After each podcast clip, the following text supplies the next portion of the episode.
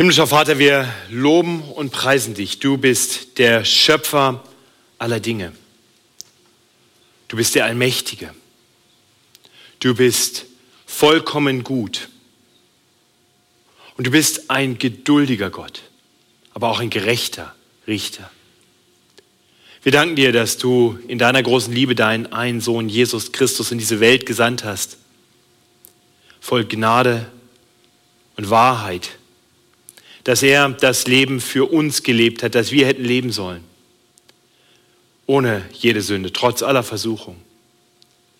Und wir danken dir dafür, dass er für uns den Weg gegangen ist ans Kreuz, dass er sein Leben für uns gegeben hat, sodass wir nicht den Tod sterben müssen, den wir verdient hätten für unsere Sünden. Danke, dass du aller Gerechtigkeit Genüge getan hast durch die Strafe, die Jesus auf sich genommen hat. Danke, dass du uns Hoffnung gegeben hast über den Tod hinaus, dass Jesus auferstanden ist von den Toten, dass wir wissen dürfen, dass alle, die an ihn glauben, eines Tages mit ihm auferstehen werden, zu einem Leben in deiner Herrlichkeit. Herr, wir bekennen dir, dass wir oft diese Wahrheiten nicht so schätzen, wie wir es sollten.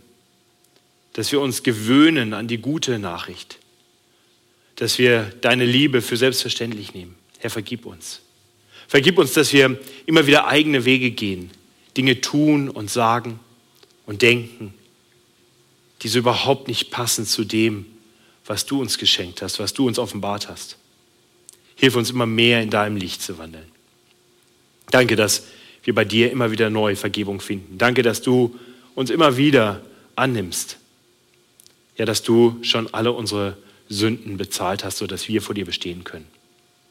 Ja, so trauen wir uns auch vor deinen Gnadenthron zu kommen und einzutreten füreinander. Und so möchte ich beten für die unter uns, die durch schwere Zeiten gehen. Wir wollen beten für unser Mitglied Niki, für unseren Freund Niki, der in seinem Umfeld großes Leid erlebt hat, auch diese Woche. Sei du mit deinem Trost bei ihm, bei Anna-Maria, bei allen anderen. Herr, danke, dass wir bei dir Trost finden können, weil du der Gott allen Trostes bist. Wir danken dir dafür, dass wir dir die Kranken in der Gemeinde anbefehlen können. Viele, die im Moment mit Grippe zu tun haben. Danke für die medizinische Versorgung, die wir hier in diesem Land haben dürfen. Danke für Stabilität, für politische Stabilität, für Frieden und Freiheit in unserem Land. Danke, dass ich hier predigen darf und nicht befürchten muss, auch wenn ich in aller Klarheit dein Wort verkündige, nachher in Handschellen abgeführt zu werden. Danke für die Freiheit, die wir hier genießen. Herr, hilf uns das nicht gering zu schätzen. Wir wollen beten für die Geschwister, die für ihren Glauben verfolgt werden. Herr, wir wollen bitten, dass du sie stärkst und ermutigst und ihnen immer wieder neu die Zuversicht gibst, dass du stärker bist als alle Mächte der Finsternis. Und wir wollen dich bitten, dass du nun zu uns sprichst, dass du unsere Herzen auftust, dass wir bereit sind, auf dich zu hören, dass wir auch eine Botschaft, die uns ermahnt und warnt, annehmen können als eine Botschaft, die du zu uns sprichst aus Liebe. So gib uns Ohren zu hören, Herzen, um dein Wort aufzunehmen. Hilf uns danach zu leben, zu deiner Ehre und zum Wohle der Gemeinde und aller Menschen um uns herum. Amen.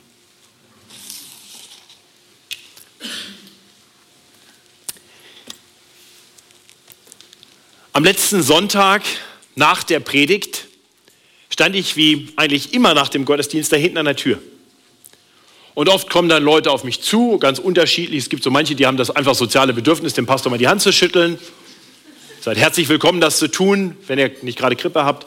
Und, ähm, und dann gibt es die, die einfach mal kommen, um irgendwas zu erzählen, was sie so erlebt haben. Manchmal sind es ernstere Gespräche, manchmal wollen Leute über den Glauben mehr erfahren. Die Einladung möchte ich ganz bewusst aussprechen, wenn du nach, der, nach dem Gottesdienst vielleicht Fragen hast, auch zu dem, was ich gesagt habe, vielleicht mehr wissen möchtest über den christlichen Glauben, dann komm gerne zu mir, sprich mich an. Und meist sind diese Gespräche also nett, freundlich. Letzten Sonntag hatte ich eine etwas andere Begegnung an der Tür. Da kam jemand auf mich zu und sagt unvermittelt zu mir, das waren die ersten Worte, die ich höre, eins möchte ich Ihnen gleich sagen ich werde kein Mitglied werden in dieser Gemeinde. Nicht heute und auch nicht in den nächsten fünf Jahren. Ich, oh, hallo erstmal, ich bin Matthias. Oh, wenn, Sie schon so mit der Tür ins Haus fallen, das ist ja Ihr gutes Recht, aber darf ich fragen, warum? Und dann änderte sich der Ton ein bisschen, es wurde ein bisschen seelsorgerlicher. Und mich schaute diese Person an und sagte, das wird Sie verletzen. Sag ich, ach, ich kann einiges vertragen. Bin jetzt schon interessiert. Dachte sie, okay, nun, weil hier Irrlehren gelehrt werden. Oder um es noch direkter zu sagen, weil Sie ein Irrlehrer sind. Wow. Gut, wir hatten ein Gespräch. Und es war ein gutes Gespräch. Und am Ende stellte sich heraus, da gab es also ganz krasse Missverständnisse. Und wir konnten das klären und durchsortieren. Und am Ende sind wir ganz freundlich auseinandergegangen. Nun so überraschend und vielleicht ein bisschen unangenehm das Gespräch am Anfang war, so hat mir doch diese Person imponiert. Sie hat mir imponiert, weil sie bereit war, kritisch zu hinterfragen, das, was gelehrt wurde. Weil sie die Offenheit hatte, direkt Dinge anzusprechen, auf mich zuzukommen und Dinge so zu hinterfragen, um zu klären, ob das, was gesagt wurde, wirklich Irrlehre ist oder ob es vielleicht doch eine andere Erklärung gibt. Das fand ich beeindruckend. Und ich frage mich, wie ist das eigentlich bei dir? Hinterfragst du, was du gelehrt bekommst, was dir gepredigt wird? Oder mal ganz direkt gefragt, bist du dir eigentlich sicher, dass ich kein Irrlehrer bin?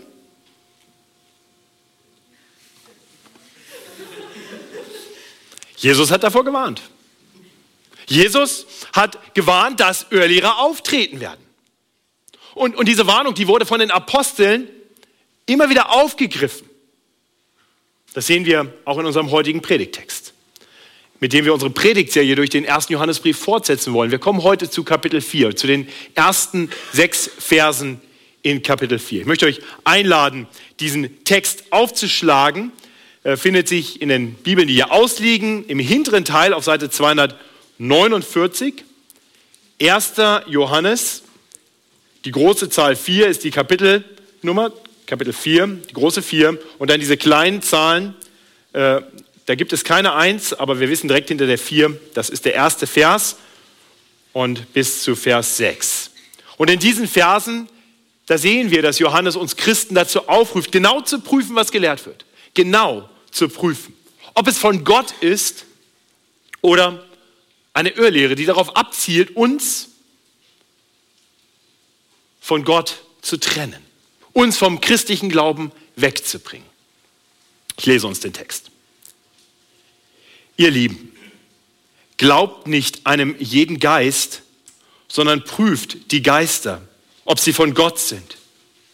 Denn es sind viele falsche Propheten ausgegangen in die Welt. Daran sollt ihr den Geist Gottes erkennen. Ein jeder Geist, der bekennt, dass Jesus Christus in das Fleisch gekommen ist, der ist von Gott.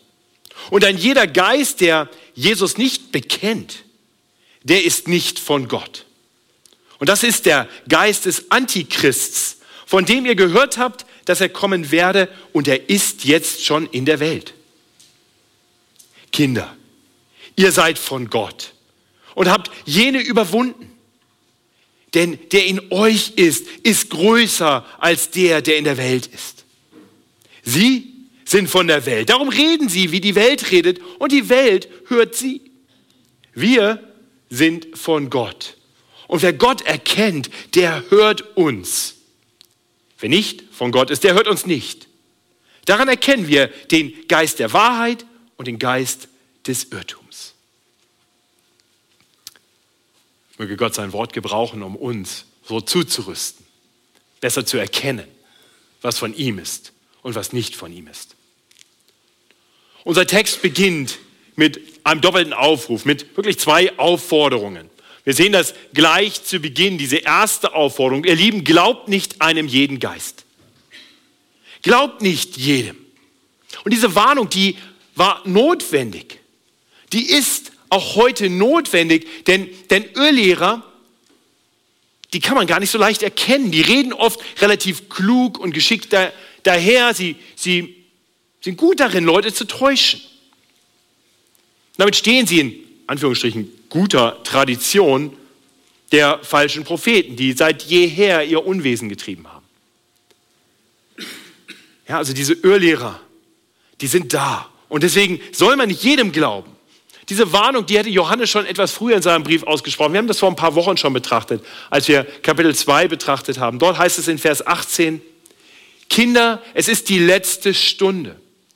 Und wie ihr gehört habt, dass der Antichrist kommt, so sind nun schon viele Antichristen gekommen. Daran erkennen wir, dass es die letzte Stunde ist.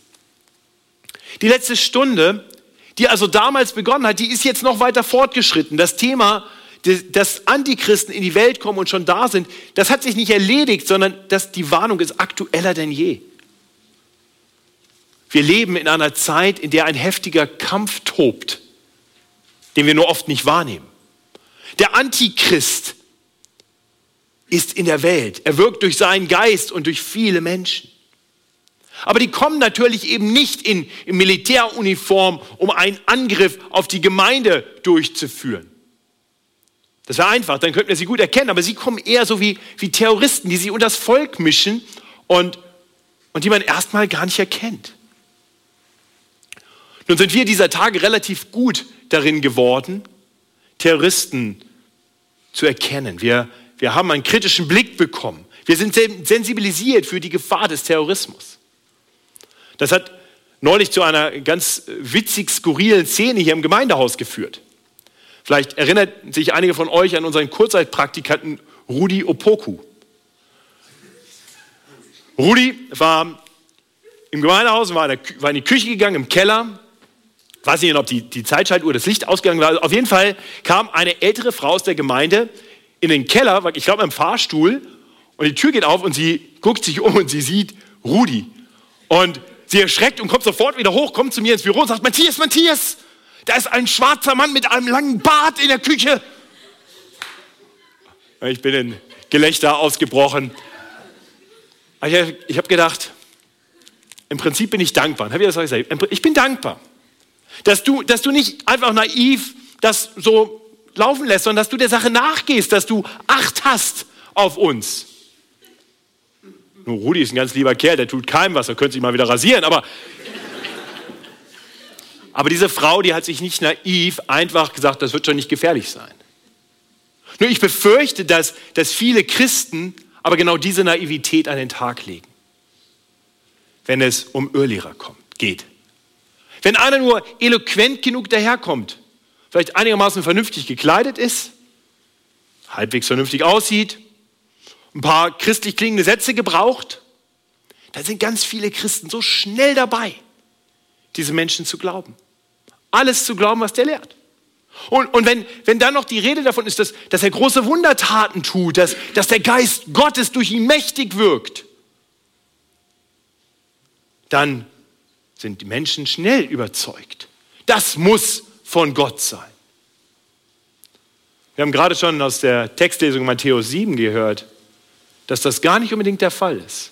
Dass große Taten getan werden können von Menschen, die nicht den Geist Gottes haben. Das ist keine neue Warnung übrigens gewesen bei Matthäus. Das ist eine Warnung, die sich schon im, in den Büchern, in den ersten Büchern der Bibel findet. Im fünften Buch Mose, Kapitel 13, heißt es zum Beispiel, wenn ein Prophet oder Träumer unter euch aufsteht und dir ein Zeichen oder Wunder ankündigt und das Zeichen oder Wunder trifft ein, von dem er dir gesagt hat. Und er spricht, lasst uns anderen Göttern folgen, die ihr nicht kennt, und ihnen dienen. So sollst du nicht gehorchen den Worten eines solchen Propheten oder Träumers. Ihr Lieben, hört diese warnenden Worte. Glaubt nicht einem jedem Geist. Und das bringt uns zum zweiten Aufruf. Sondern prüft die Geister, ob sie von Gott sind, denn es sind viele falsche Propheten ausgegangen in die Welt. Der Aufruf ist klar, Christen sollen nicht naiv, sie sollen nicht leichtgläubig sein. Wir haben das gerade bedacht, Jesus selbst hat gewarnt, dass, dass im, im geistlichen Kampf sich gefährliche Wölfe als harmlose Schafe verkleiden und sich dann unter die Herde mischen, um dort ihr Unwesen zu treiben. Es gibt eben neben dem von, von, von Gott gesandten Heiligen Geist auch einen bösen Geist, der im Fortgang hier beschrieben wird als der Geist des Antichrists und Geist des Irrtums. Dieser Geist vermag mächtige Dinge zu tun. Er ist ein Blender und Täuscher. Deswegen ist es wichtig, nicht jedem Geist zu glauben, sondern die Geister zu prüfen. Lieben, mir ist klar, diese Predigt, diese Worte, die sind jetzt nicht die, die erbauliche Sonntagspredigt, die ihr vielleicht so am Ende des Tages gerne noch hören wolltet. Das war letzte Woche leichter, ne? da ging es um die, die Bruderliebe. Das wird nächste Woche auch wieder das Thema sein. Nächste Woche wird Robin Dammer hier stehen und weiter predigen durch den ersten Johannesbrief und da geht es wieder um Liebe. Aber, aber wisst ihr, die Liebe, die Liebe Gottes ist auch die Liebe, die diese Worte treibt. Aufgrund seiner Liebe für uns sagt Gott uns diese Dinge. Aufgrund seiner Liebe für seine Gemeinde warnt er sie. Ich hoffe, wir können die Worte so hören, als eine Botschaft gesprochen aus einem Herz der Liebe von unserem himmlischen Vater, der für seine Kinder sorgen will, um sie zu schützen vor dem Feind. Und so ruft er uns zur Wachsamkeit, damit wir nicht verführt werden und Schaden nehmen. Im Fortgang gibt uns dann Johannes zwei Tests, an denen wir, durch die wir prüfen können, die Geister prüfen können, unterscheiden können, mit welchem Geist wir es zu tun haben. Der erste Test findet sich in den Versen 2 und 3. Dort heißt es, daran sollt ihr den Geist Gottes erkennen. Ein jeder Geist, der bekennt, dass Jesus Christus in das Fleisch gekommen ist, der ist von Gott. Und ein jeder Geist, der Jesus nicht bekennt, der ist nicht von Gott. Das ist der Geist des Antichrist, von dem ihr gehört habt, dass er kommen werde und er ist jetzt schon in der Welt. Also die Geister scheiden sich an einem ganz konkreten Bekenntnis. An dem Bekenntnis. Und Bekenntnis heißt hier nicht einfach nur das zu sagen, sondern es aus frohem Herzen zu bekennen, sich dazu zu bekennen, dass Jesus der Christus ist. Das heißt, Jesus ist der im Alten Testament verheißene Messias, der Retter der Welt und, und zu bekennen, dass Jesus der Fleischgewordene ist. Der ewige Gott, der Fleisch geworden ist. Das heißt, Jesus ist der Christus, der in das Fleisch gekommen ist. Er ist vollkommen Mensch und vollkommen Gott. Er ist der verheißene Retter. Das ist das, was, was Johannes immer wieder betont. Er hat ein ganzes Evangelium geschrieben, um diesen einen Punkt immer und immer wieder zu machen. Diesen Donnerstag ist keine Bibelstunde, weil wir da Gebetsabend haben, aber sonst ist immer Donnerstagabend Bibelstunde. Herzliche Einladung dazu. Wir sind hier in diesem Raum und wir behandeln schon seit relativ langer Zeit das Johannesevangelium und es wird auch noch relativ lange so weitergehen. Und die, die jede Woche dabei sind, die wissen, dass wir jede Woche eigentlich zurückkommen zu der Hauptaussage unseres jeweiligen Textabschnitts und die ist irgendwie immer gleich. Weil Johannes sein Evangelium geschrieben hat, wie er dann am Ende erklärt, damit wir glauben, dass Jesus der Christus ist, der Sohn Gottes. Und damit ihr durch den Glauben das Leben habt in seinem Namen. Johannes ist das so wichtig, weil sich ein Christus die Geister scheiden. Weil es ihm so wichtig ist, dass Menschen Jesus wirklich erkennen als den, der er wirklich ist. Und die Lehre von Jesus, wer er wirklich ist, die war in der Kirche immer umstritten, immer umkämpft weil der Geist des Antichrist von der Zeit des Johannes bis zur heutigen Zeit da ist und versucht, Menschen darüber zu verwirren, wer Jesus wirklich ist. Deswegen wurden die frühkirchlichen Bekenntnisse verfasst. Deswegen haben wir miteinander das apostolische Glaubensbekenntnis vorhin gehört, gelesen dazu, hoffentlich Amen sagen können. Dieses Bekenntnis, wie auch alle anderen frühkirchlichen Bekenntnisse, haben in ihrem Zentrum Aussagen über Jesus Christus. Wir haben vorhin gehört, dass Jesus Christus Gottes eingeborener Sohn ist, unser Herr, empfangen durch den Heiligen Geist, geboren von der Jungfrau Maria, gelitten unter Pontius Pilatus, gekreuzigt, gestorben und begraben, hinabgestiegen in das Reich des Todes. Das heißt einfach, er war wirklich tot. Am dritten Tage auferstanden von den Toten, aufgefahren in den Himmel. Er sitzt zur Rechten Gottes. Des allmächtigen Vaters. Von dort wird er kommen zu richten, die Lebenden und die Toten. Und all das hat Johannes im Sinn, wenn er hier diese Kurzform bringt. Jesus, ja, ist der, ist der Christus in das Fleisch gekommen. Er hat in Kapitel 3 schon ein bisschen ausführlicher erklärt, dass Jesus sein Leben für die Gläubigen gegeben hat. Jesus ist gestorben, damit Sünder gerettet werden können, mit Gott versöhnt sein können. Das erklärt er dann auch im Fortgang von Kapitel 4. Wir werden nächste Woche zu den Versen kommen, wo es dann heißt, dass Gott seinen eingeborenen Sohn in die Welt gesandt hat zur Versöhnung für unsere Sünden. Ja, all das hat Johannes im, im Sinn, wenn er hier kurz zusammenfasst, dass Jesus, der Christus, in das Fleisch gekommen ist. Glaubst du das? Glaubst du an diesen Jesus?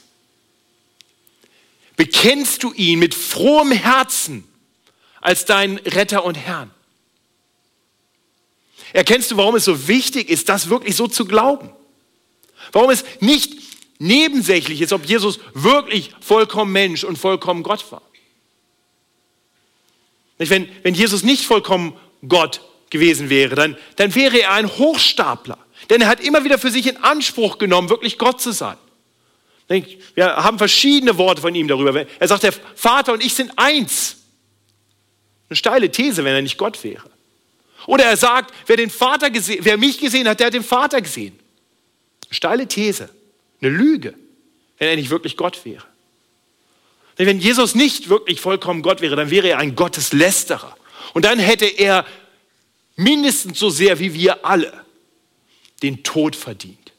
Er wäre nicht in der Lage gewesen, irgendwen zu retten. Nein, er musste vollkommen Gott sein. Er musste frei von aller Schuld sein. Er musste der einzig Sündenfreie sein, damit er wirklich in der Lage war, nicht den Tod zu sterben, den er selber verdient hätte, sondern einen Tod zu sterben, den er nicht verdient hatte. Und den Tod zu sterben, den wir alle verdient gehabt hätten.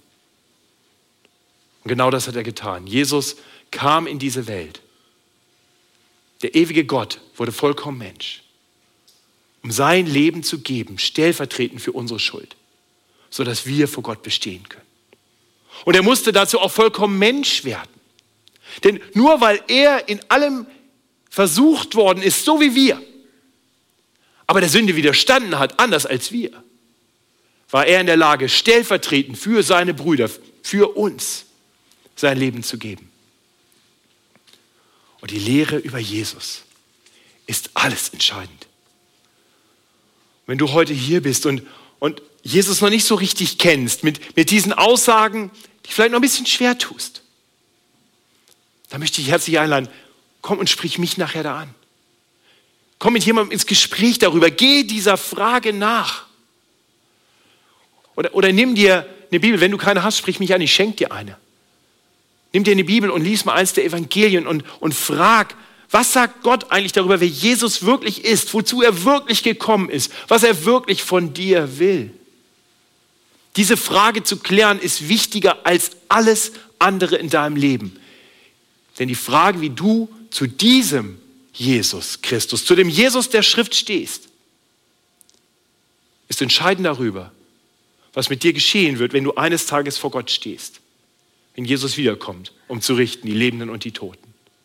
Alle, die dann an ihn glauben, die ihn mit frohem Herzen bekennen, haben nichts zu fürchten, sondern werden die Gnade Gottes erleben und einziehen in die Herrlichkeit Gottes für alle Ewigkeit. Und möge jeder von uns dann dabei sein. Ihr Lieben, an Jesus scheiden sich die Geister. Auf den ersten Blick ist das gar nicht immer so deutlich. Weil fast alle Sekten, selbst der Islam bekennt Jesus in gewisser Weise. Aber, aber die Irrlehrer, die verdrehen dann Aspekte oder sie lassen einfach etwas weg.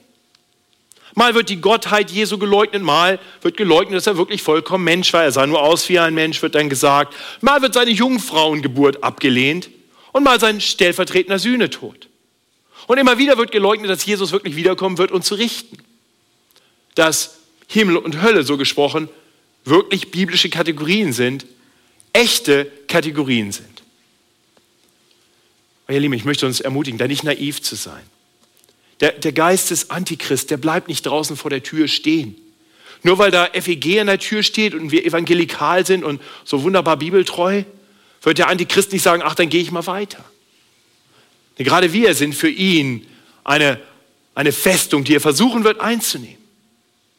Er schleicht überall rum und versucht, seine Lügen zu verbreiten. Und das geschieht dann ganz subtil in, in Predigten, in denen dann vielleicht von Jesus die Rede ist. Und das klingt alles ganz gut, aber irgendwie ist der Jesus dann nicht mehr ganz der Jesus der Bibel. Und dann wird so getan, als, als wenn man den Jesus von der Bibel trennen könnte. Ich, habe vor gar nicht so langer Zeit, war ich in, in einem übergemeindlichen Treffen von Pastoren und da, und da wurde erklärt, ernsthaft erklärt, dass, dass weil da gab es dann so Diskussionen über theologische Aussagen, über biblische Aussagen und da wurde gesagt, die Lehre trennt. Jesus eint. Lasst uns, lasst uns nicht Biblizisten sein. Lasst uns nicht glauben an die Dreieinigkeit von Vater, Sohn und Bibel. Das habe ich schon so oft gehört. Habt ihr das schon mal gehört? Was für eine absurde Aussage. Natürlich glauben wir an Vater, Sohn und Heiliger Geist, aber zeig mir einen Sohn außerhalb der Bibel. Ich kann Jesus nur kennen durch die Schrift, weil da ist er offenbart. Und, und die Leute hatten natürlich recht, wenn sie gesagt haben, die Lehre trennt, aber Jesus eint. Und ich sagte, das stimmt. Das Problem ist nur, dass, dass dieser Jesus, den man von der Lehre trennt, den man von der Bibel trennt, alle möglichen Leute eint. Da ist jeder gleich mit dabei. An dem Jesus wird sich keiner stören.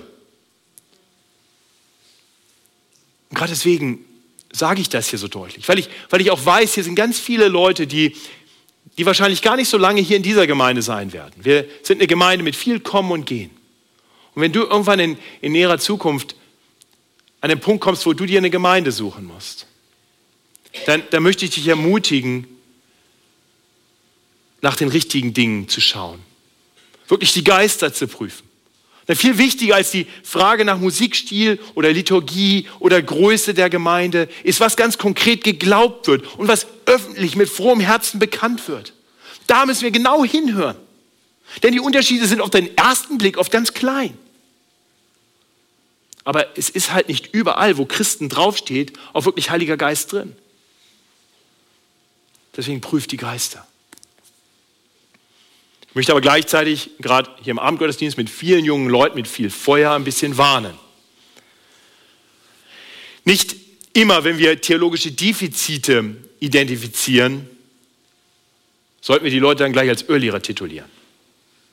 Ich wurde heute früh sogar schon darauf angesprochen. Sind das nicht dann auch Irrlehrer? Er sagt, Vorsicht, Vorsicht. Unsere Erkenntnis ist Stückwerk. Und, und wir leben in einer verwirrten Welt und wir wollen Leuten mit viel Gnade begegnen und demütig sein. Wir wollen liebevoll sein und wir wollen dann lieber zweimal nachfragen, bevor wir irgendwen abstempeln. Wir wollen prüfen, nicht um zu verdammen, sondern um zu erkennen. Ja, das heißt, es ist ein schmaler Grad. Ein schmaler Grad zwischen naivem Allesglauben und vorschnellem Verurteilen. Aber genau dazu sind wir aufgerufen, auf diesem schmalen Grat zu gehen. Glaubt nicht einem jeden Geist, sondern prüft die Geister, ob sie von Gott sind. Hör genau zu. Wenn nötig, frag nach. Achte sowohl auf das, was gesagt wird, und auch auf das, was vielleicht nie erwähnt wird. So sollten wir prüfen, ob der Jesus, der bekannt wird, der Jesus Christus, der fleischgewordene Sohn Gottes ist, der uns in der Bibel offenbart wird. Nur nachdem Johannes das gesagt hat, weiß er, dass jetzt junge Christen in der damaligen Zeit vielleicht etwas verunsichert waren. Und vielleicht sind einige junge Christen jetzt hier verunsichert. Vielleicht denkst du, ich bin, ich bin wirklich Christ, aber ich, ich weiß nicht, ob ich die Feinheiten jetzt so schnell erkennen kann. Kann ich wirklich sicher sein, dass ich da nicht von Irrlehrern irgendwie in die Irre geleitet werde, dass ich vielleicht nachher auf der falschen Seite ende. Und deswegen spricht Johannes jetzt seelsorgerlich und als ein guter Pastor zu seiner Herde. Er macht den Christen deutlich, ihr müsst nicht in ständiger Angst leben. Dazu lesen wir eine Ermutigung in Vers 4. Kinder, ihr seid von Gott und habt jene überwunden. Denn der in euch ist, ist größer als der, der in der Welt ist. Und lieber Christ, ich möchte, dass du diese Worte hörst. Gott hilft allen seinen Kindern zu überwinden, diese Welt zu überwinden. Er wird uns schützen vor den Angriffen. Ja, deswegen ruft er uns dazu auf, nicht blind allen zu glauben, sondern zu prüfen. Aber, aber vor allem sagt er auch, sei getrost. Wenn, wenn wir hier lesen von diesem Kampf von Antichrist und Geistesantichristen und Heiligen Geist, dann, dann möchte ich dir eins ganz deutlich sagen. Das sind nicht zwei Geister, die irgendwie auf Augenhöhe miteinander kämpfen. Gott ist größer. Er steht weit drüber. Und wer zu ihm gehört, hat alles andere überwunden. Ja, die, die bösen Irrlehrer, die werden versuchen, Schaden anzurichten, aber sie werden die Kinder Gottes nicht letztendlich trennen können von der Liebe des Vaters, die uns bewahrt im Glauben. Sei getrost. Wir werden nachher gemeinsam das Lied singen, Christus hält mich fest.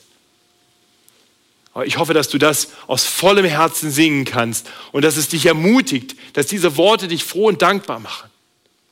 Und es ist wahr. Christus hält uns fest, denn Gott ist größer als der Feind.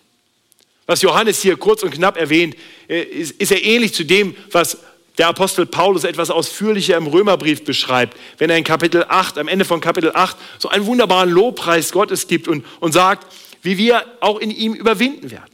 Ja, in Christus überwinden wir weit. Wir überwinden weit durch den, der uns geliebt hat.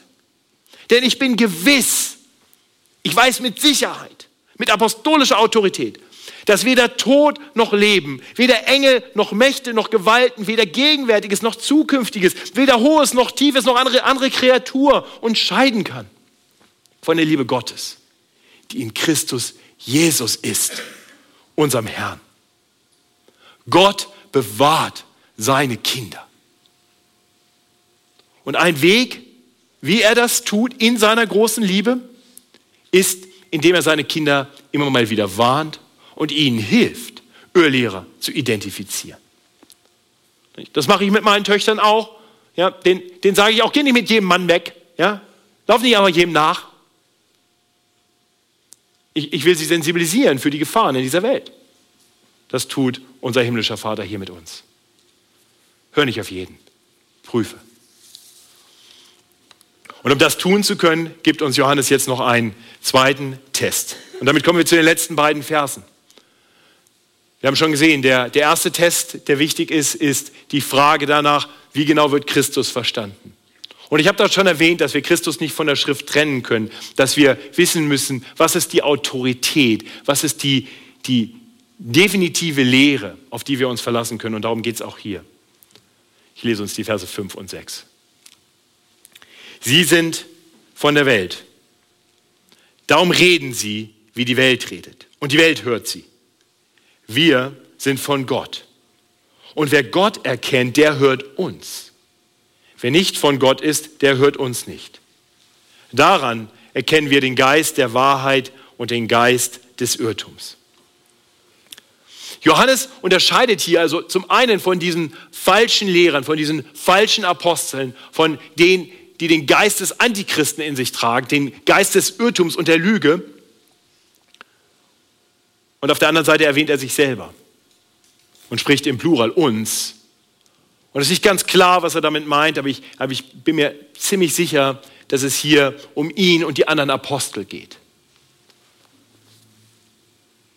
Er ist von Gott eingesetzt, um das Wort Gottes zu verkündigen. Er ist dazu berufen worden, autoritativ die Lehre, die dann uns jetzt überliefert ist, als irrtumsloses Wort Gottes, als die Bibel, als das heilige Wort Gottes, um uns diese Lehre weiterzugeben.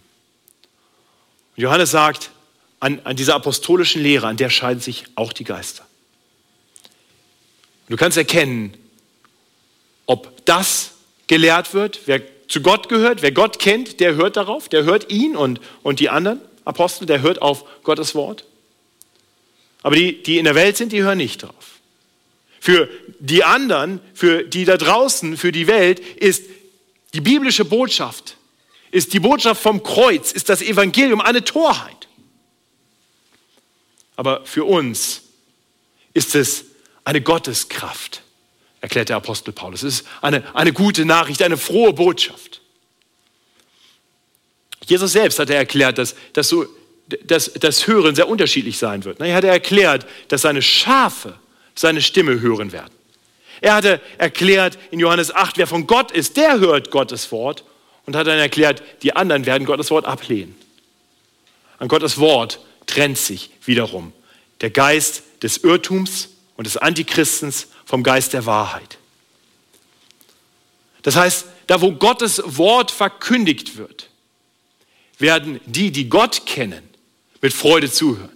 Sie werden bereit sein, sich von Gott sagen zu lassen, dass sie Veränderung brauchen. Sie sind bereit zu hören, dass wir Menschen von Natur aus Sünder sind, dass wir einen Retter brauchen, weil wir aus uns heraus vor Gott nicht bestehen können.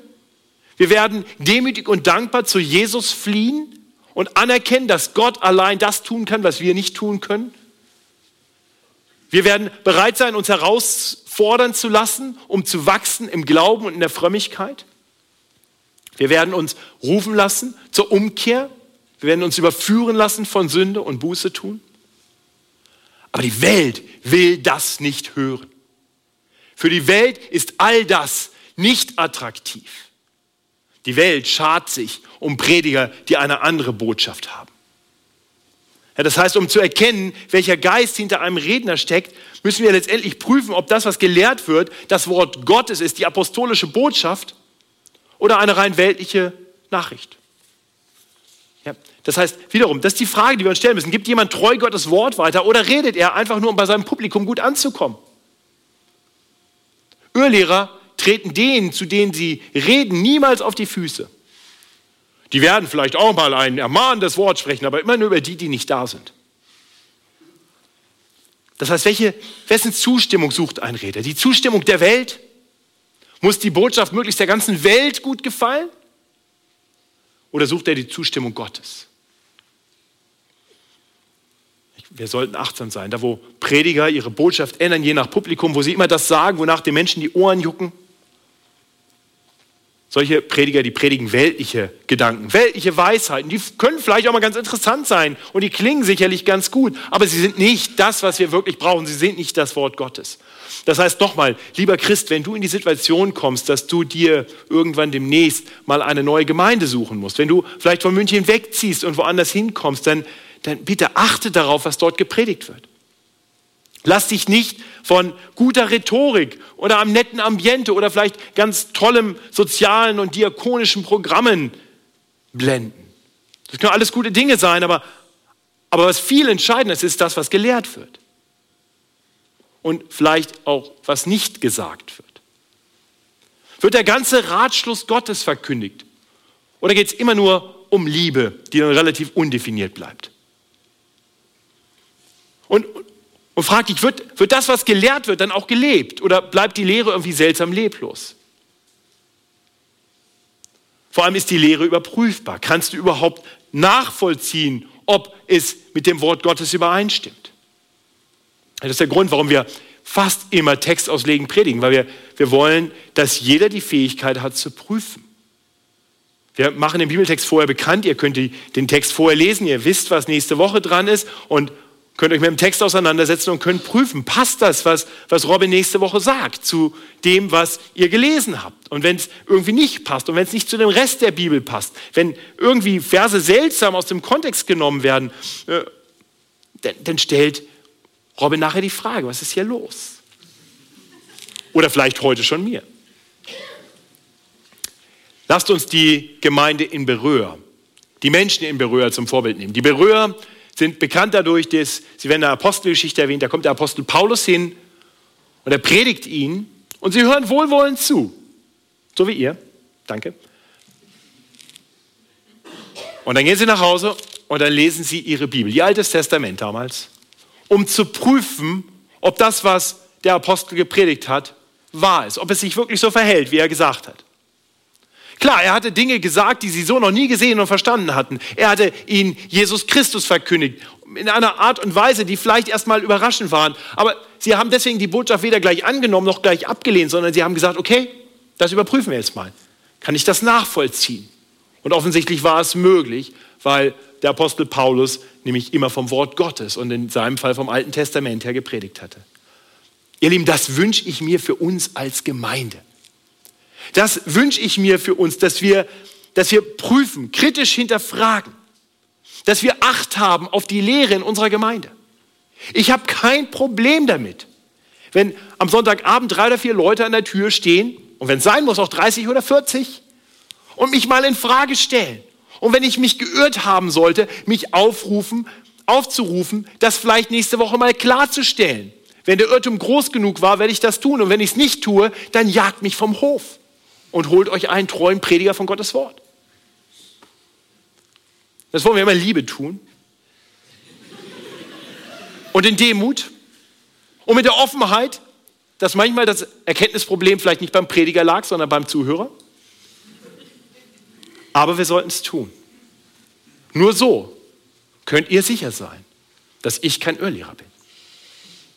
Und auch keiner werde. Und, und das sollten wir nicht nur tun bei der Predigt am Sonntag, das sollten wir auch tun in jedem Hauskreis, in der kleinen Gruppe. Immer wieder Dinge kritisch zu hinterfragen, zu prüfen, einander zu helfen, einander darauf hinzuweisen, hey, das hast du vielleicht nicht ganz richtig verstanden. In Liebe, in Demut, aber mit der Offenheit, Dinge auch anzusprechen. Das sollten wir tun im Kindergottesdienst, wenn nötig. Das sollten wir überhaupt immer tun, wenn wir miteinander ins Gespräch kommen über Gott. Denn der Geist des Antichrist, der ist in der Welt. Und er wird auch versuchen, uns zu verwirren uns von Christus zu trennen.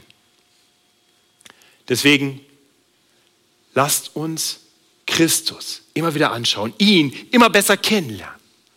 Lasst ihn, lasst ihn uns zu dem Objekt unseres Studiums machen. Je besser wir Jesus Christus in der Schrift erkennen, desto schneller werden wir die Irrlehrer identifizieren. Je besser wir die Bibel kennen, desto weniger Chance hat der Geist des Irrtums und des Antichristen in unserer Gemeinde. Und in allem dürfen wir getrost sein. Christus hält uns fest. Johannes ist ein guter Hirte seiner Gemeinde. Er liebt die Christen. Und so führt er sie immer wieder zu dem frischen Wasser der guten, erbaulichen Lehre. Und er warnt sie eben auch vor den giftigen Quellen, vor den Irrlehrern und ihren falschen Lehren. Und unser Text heute ist eine solche Warnung sind Worte motiviert durch Liebe. Worte, die uns zum Besten dienen sollen. Und so möchte ich zum Abschluss euch einladen, prüft alles. Das Gute behaltet. Ich bete. Himmlischer Vater, du hast so viel in deinem Wort uns mitzuteilen, was wir wissen müssen über dich, über uns, über den Weg zum Heil, über das Leben in deiner Nachfolge. Danke für all diese erbaulichen, all diese hilfreichen Worte und danke, dass deine Liebe so weit geht, dass du uns auch mal warnst. Aber ich möchte beten für einen jeden von uns. Gib uns Herzen, die bereit sind, auch eine Warnung anzunehmen. Hilf uns wirklich achtsam zu werden, darauf zu achten, was gelehrt wird. Nicht allem zu glauben, sondern zu prüfen. Aber wir wollen dir danken, dass wir gleichzeitig wissen dürfen, du bist ein Gott, der seine Kinder nicht verliert. Du bist treu. Du bist größer. Du bist stärker. Und du bringst uns sicher nach Hause. Und so preisen wir dich als unseren Retter, den Anfänger und den Vollender unseres Glaubens. Amen. Lasst uns miteinander bekennen, Christus hält uns fest. Wir stehen dazu auf und singen das miteinander, angeleitet von unserem Musikteam.